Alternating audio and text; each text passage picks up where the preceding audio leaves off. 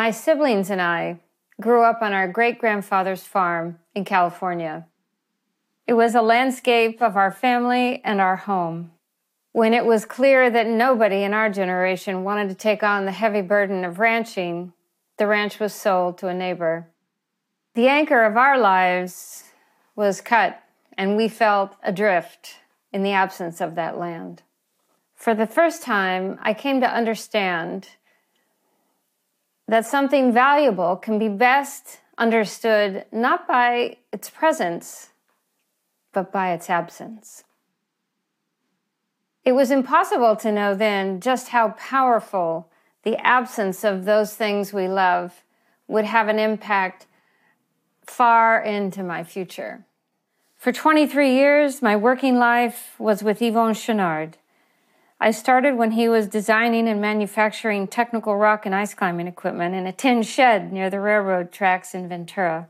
And when Yvon decided to start making clothes for climbers and call this business Patagonia, I became one of the first six employees, later becoming CEO and helping build a company where creating the best products and doing good by the world was more than just a tagline. Doug Tompkins, who would become my husband years later, was an old friend and climbing companion of Yvon's and also an entrepreneur.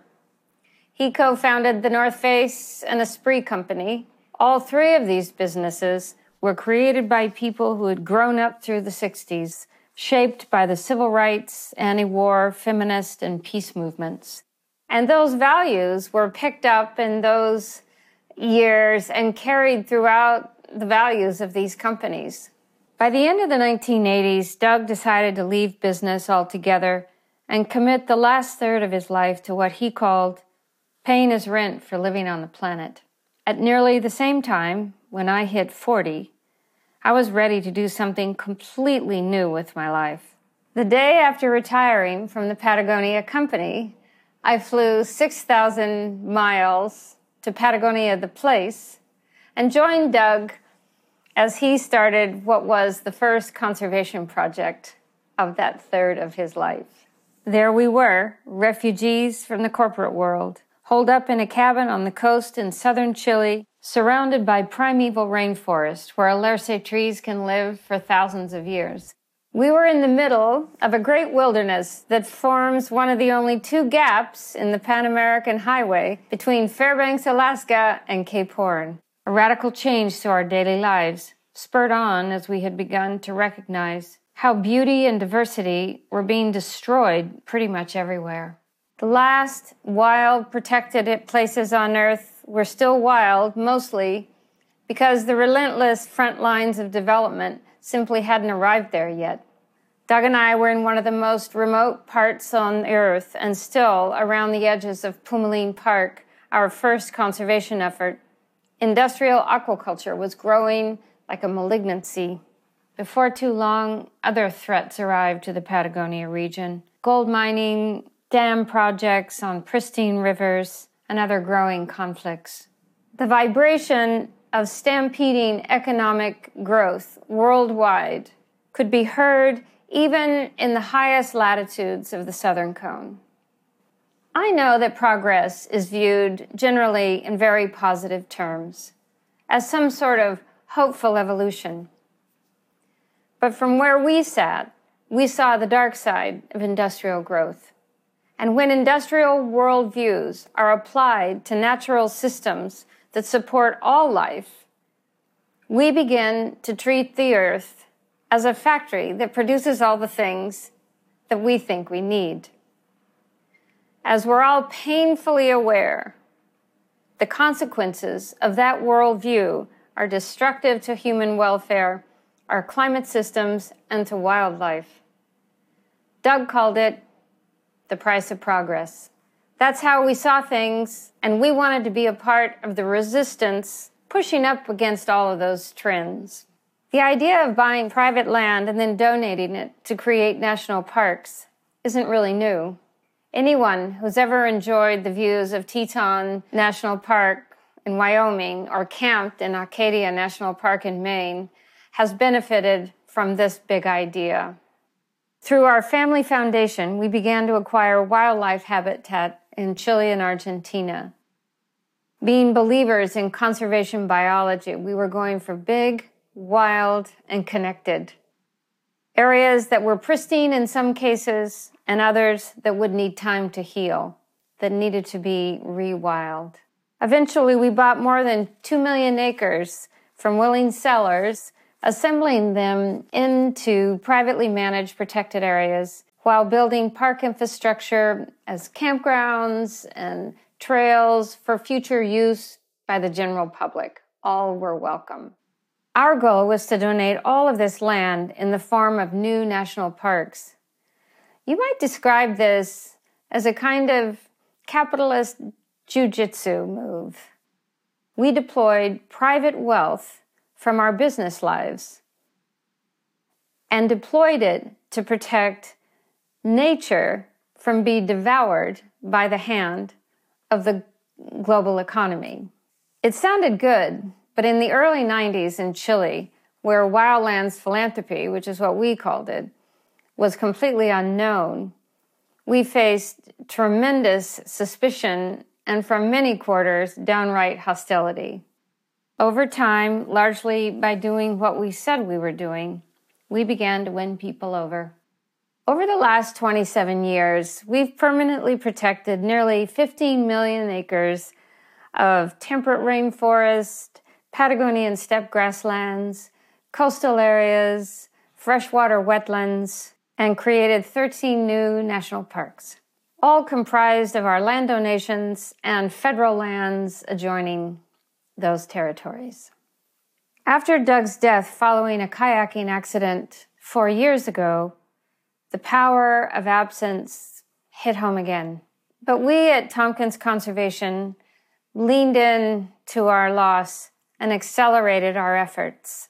Among them, in 2018, creating new marine national parks covering roughly 25 million acres in the southern Atlantic Ocean. No commercial fishing or extraction of any kind. In 2019, we finalized the largest private land gift in history when our last million acres of conservation land in Chile passed to the government a public private partnership that created five new national parks and expanded three others. This ended up being an area larger than Switzerland. All of our projects are the results of partnerships first and foremost with the governments of Chile and Argentina. And this requires leadership who understands the value of protecting the jewels of their countries, not just for today, but long into the future. Partnerships with like minded conservation philanthropists as well played a role in everything we've done. 15 years ago, we ask ourselves beyond protecting landscape, what do we really have to do to create fully functioning ecosystems? And we began to ask ourselves, wherever we were working, who's missing? What species had disappeared? Or whose numbers were low and fragile?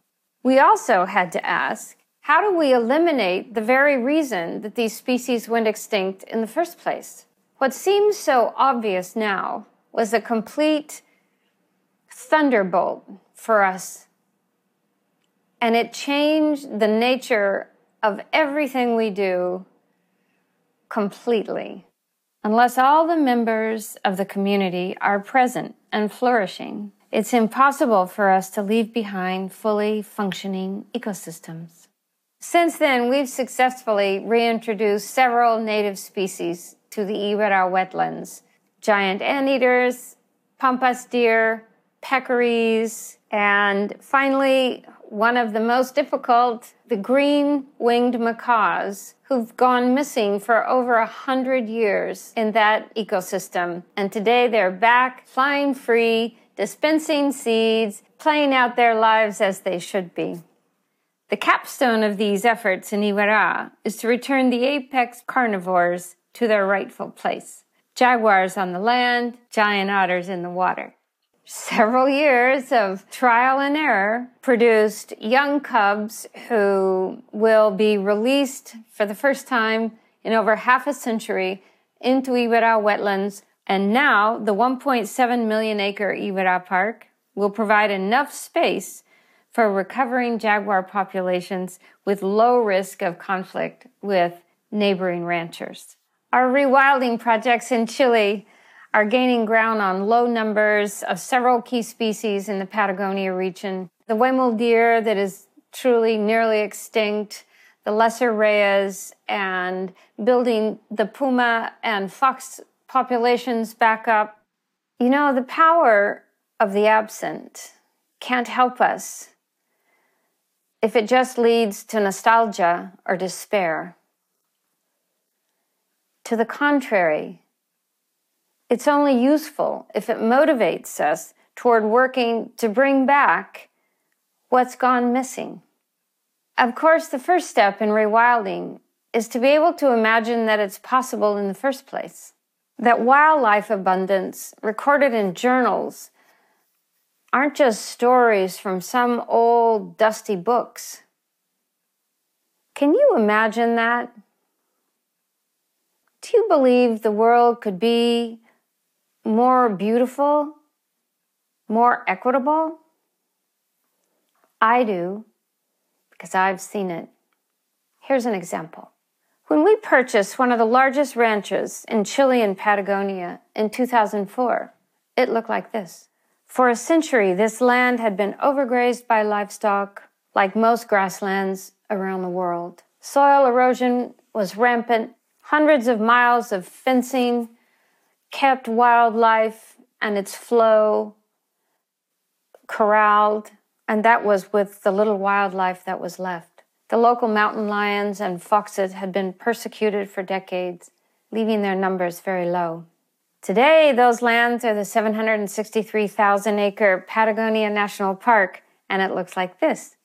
And Arcilio, the former gaucho, whose job was to first find and kill mountain lions in years past, today is the head tracker for the park's wildlife team, and his story captures the imagination of people around the world. What is possible? I share these thoughts and images with you not for self congratulations, but to make a simple point and propose an urgent challenge. If the question is survival, survival of life's diversity and human dignity, and healthy human communities, then the answer must include rewilding the earth as much and as quickly as possible.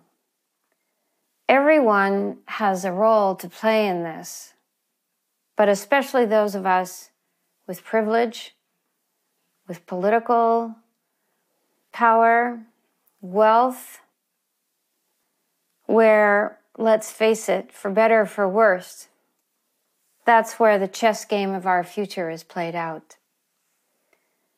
And this gets to the core of the question are we prepared to do what it takes to change the end of this story?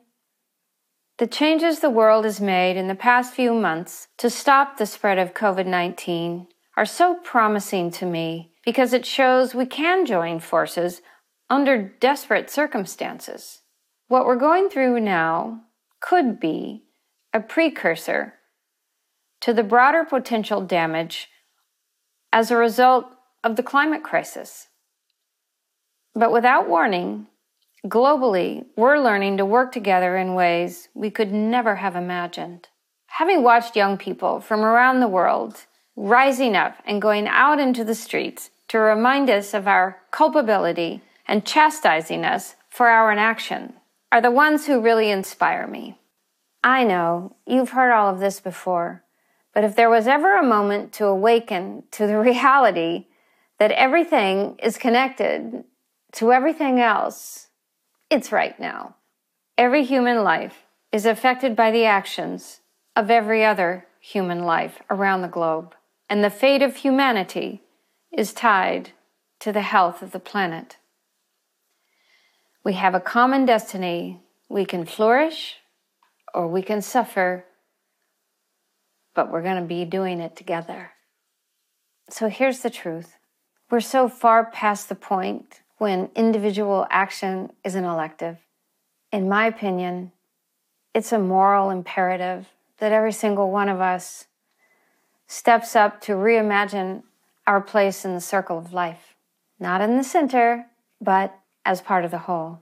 We need to remember that what we do reflects who we choose to be. Let's create a civilization that honors the intrinsic value of all life. No matter who you are, no matter what you have to work with, get out of bed every single morning and do something that has nothing to do with yourself, but rather having everything to do with those things you love, with those things you know to be true.